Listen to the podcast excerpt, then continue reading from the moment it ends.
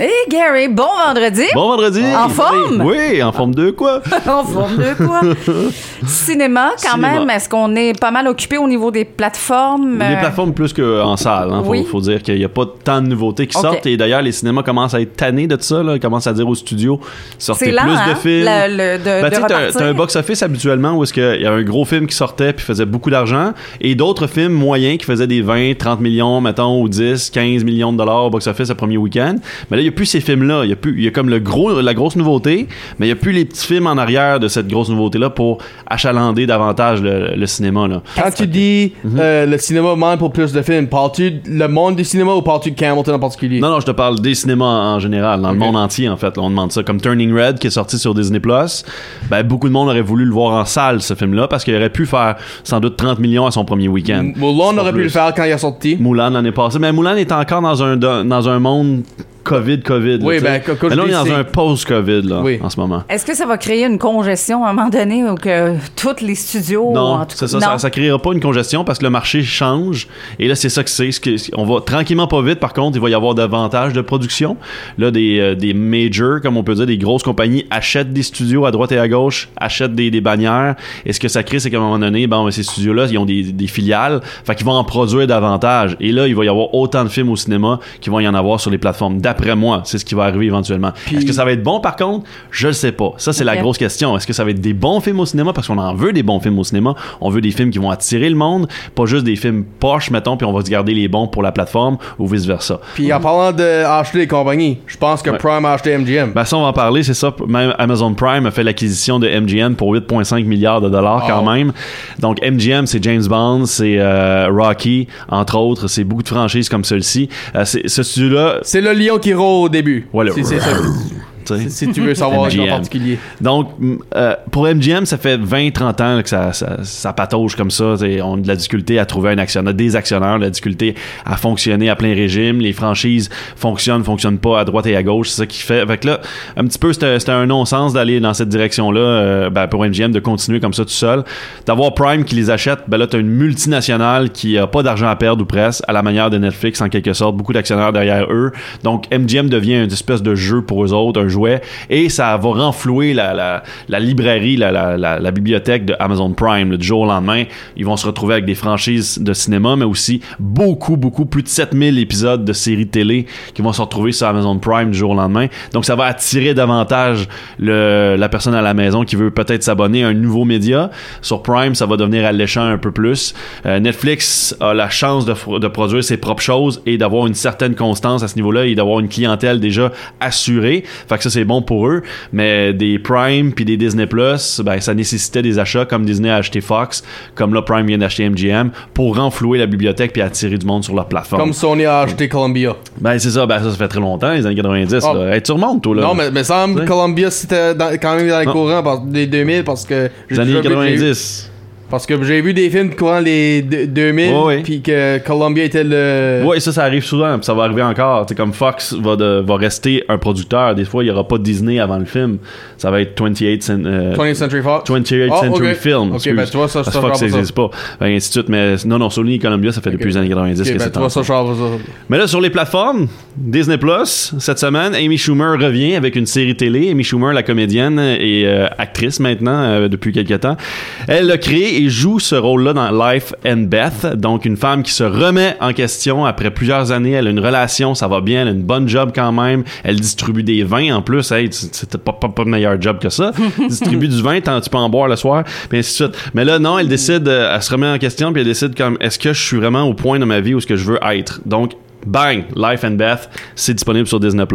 Cheaper by the Dozen, une reprise du classique des années Ouais. 2000-2003 avec Steve Martin à l'époque, mais là, Zach Braff reprend la, la Zach franchise. Braff, Zach Chicken Braff. Little Zach Braff, Chicken. Little, uh, Ah, Scrubs dans la série, si vous avez aimé Zach Braff. Aussi un réalisateur, très très bien, euh, très très bon film, Garden State, si vous avez la chance de voir. Mais Cheaper by the Dozen, cette fois-ci avec Gabrielle Union, donc une, une famille mixte, euh, où est-ce qu'on retrouve euh, le meilleur restaurant déjeuner de, de l'endroit où ils habitent, et là, ils décident de faire, oh, on va faire de l'expansion, on va agrandir, on va, on va aller ailleurs, et là, ils décident décide de déménager sa famille de 12 enfants dans un endroit euh, banlieue un petit peu plus différent. Et là, ben, les enfants ont de la misère à se, à se mettre un petit peu dans, dans ce milieu-là, à, s'adapter. Et les parents aussi commencent à se dire, bon, qu'est-ce que c'est la bonne chose qu'on a faite ou pas.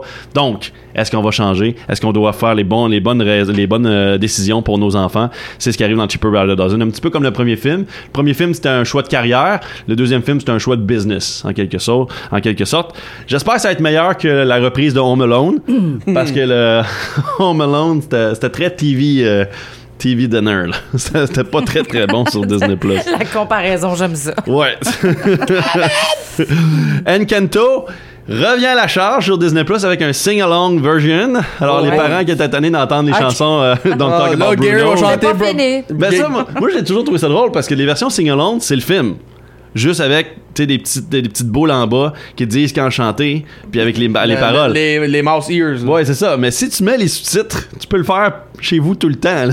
Je veux dire, T'as pas besoin de la. Toi, tu dois être content de ça, Bruno. Ah ben là, c'est ça, on va pouvoir chanter, mais écoute, je sais pas si je vais réécouter Encanto de sitôt, là, mais ça pourrait l'être. Aussi, cette semaine, on a, eu, euh, on a vu apparaître toutes les séries Marvel de Netflix qui se retrouvent maintenant sur Disney+. Donc Daredevil, Jessica Jones, Luke Cage, Iron Fist, The Defenders, c'est maintenant sur Disney+. Et Daredevil, ça a été annoncé, il y aura une refonte de la série avec le même acteur. Donc dans les prochaines années, on va revoir Daredevil sur le petit écran sur la plateforme Disney+. Un film pour euh, jeunes adolescents en devenir, euh, en devenir adulte, Sex Appeal. Ça a l'air assez weird. J'ai pas vu encore le film, mais c'est une jeune femme qui a une euh, relation à longue distance avec son chum depuis un certain temps. Il décide de prendre ça au, prochain niveau. Et là, ben, elle décide de, de, de s'habituer et de tester des choses avec son meilleur ami. Avant de rendre sa relation au prochain niveau. C'est la génération dans laquelle on est. Qu'est-ce que je te dis? On est rendu Ben, là. Ten things I hate about you, c'est pas suffisant. Fallait se rendre là. Sex appeal, c'est maintenant. le dernier aussi de Guillermo Guillermo del Toro, Nightmare Alley, est disponible sur Disney+. Donc, un homme de carnaval et une psychiatre qui se mettent ensemble, ensemble pour arnaquer des gens riches des années 40. Donc, Bradley Cooper, Kate Blanchett qui font partie de la distribution, entre autres. Un film qui est en nomination à- pour certains Oscars, d'ailleurs, pour les prochains Oscars. Sur Netflix, rien vraiment de nouveau cette semaine. Adam Project reste numéro un, par contre, dans les vues. Et d'ailleurs, en termes de vues, Turning Red a été euh, le film le plus vu sur les plateformes de- depuis la dernière semaine. Et Adam Project est le troisième film de Netflix, Netflix original le plus vu dans son départ. Donc derrière Red Notice et euh, Don't Look Up avec Leonardo DiCaprio, entre autres. Moi, j'ai vu, euh, pa- c'est pas sorti cette semaine, c'est sorti le 1er mars, mais j'ai euh, regardé euh, quelques épisodes de Worst Roommate? Ever. Oh, mon Hein? Dieu. C'est Hey, dérangeant, hein? C'est dérangeant. C'est sérieux. Moi, l'épisode qui m'a le plus marqué, ben, il y a la vieille dame, mais il y a euh, aussi euh, la vieille dame qui enterre des corps dans son petit jardin. C'est hallucinant. T'es-tu contente de plus avoir de voix? C'est pas, c'est pas une, une dame si âgée que ça. Finalement, on se rend compte qu'elle est beaucoup plus jeune qu'elle ne le laisse croire. Et euh, moi, je- celui qui m'a marqué le plus, c'est Jameson Backman. Si je me trompe pas, son nom de famille, c'est ça. Lui, euh, il squatte. Il squatte depuis des années. Va partout. Et puis, c'est fou comment la loi a aucunement et, et pas là pour les victimes. Il y avait un film là-dessus d'ailleurs qui montrait à quel point c'est ça. Il y a, y a pas de. Ouais. Fait que faites vos recherches si vous prévoyez avoir un, un colocataire. Mettez-les dehors tout de suite par vous-même. Sur Prime, une nouveauté avec Ben Affleck et Anna de Armas qui s'appelle euh, Deep Water. Dans ce film-là, on retrouve un petit peu le, ben, c'est le réalisateur Adrian Lane qui revient, donc Fatal Attractions, entre autres euh, Indecent Proposal, les films des années 90 qui avaient bien fonctionné Ouais. quand même à ce niveau-là, très sensuel comme réalisation.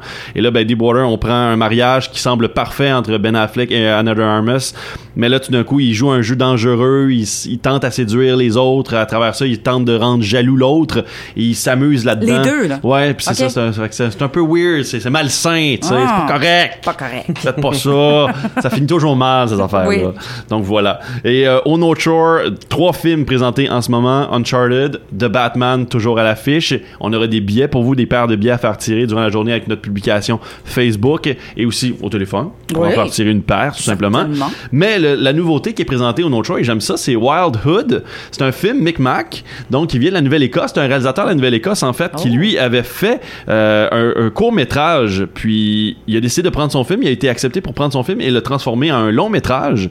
Et là, on retrouve Philip Lewitzki, entre autres, qui vient de l'Alberta, qui est un Micmac de l'Alberta, et qui, lui, euh, a été nommé d'ailleurs au, au, euh, au prix de Canada Screen Award pour son rôle dans The Wild Hood.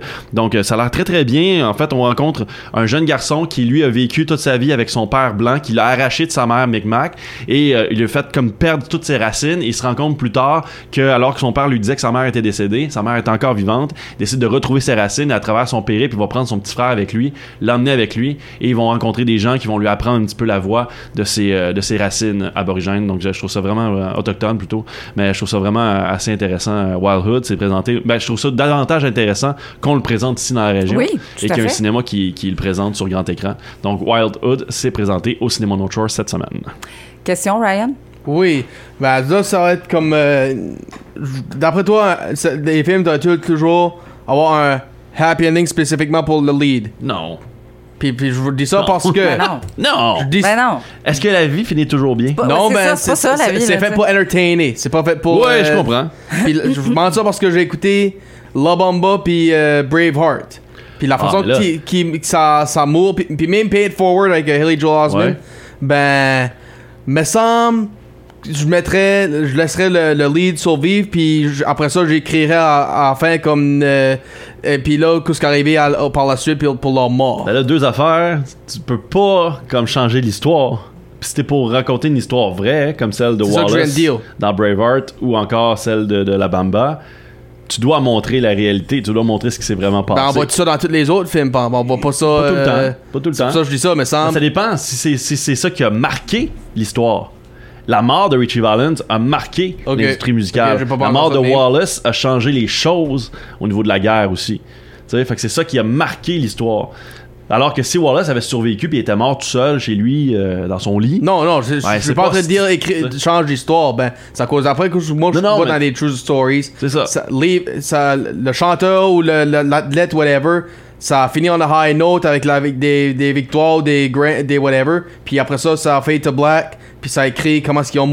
Ouais, Ça, mais c'est parce, ça, que, je c'est te ça, parce que leur mort à eux a pas nécessairement été marquée dans leur vie, tu sais. Ok. C'est pas la mort qui a marqué, c'est plus leur, leur, leur vécu en tant que tel, alors que Richie Valens, c'est sa mort qui a vraiment marqué. Moi, je pense à ce niveau-là. J'espère que Solita qui m'a texté ça a entendu ça.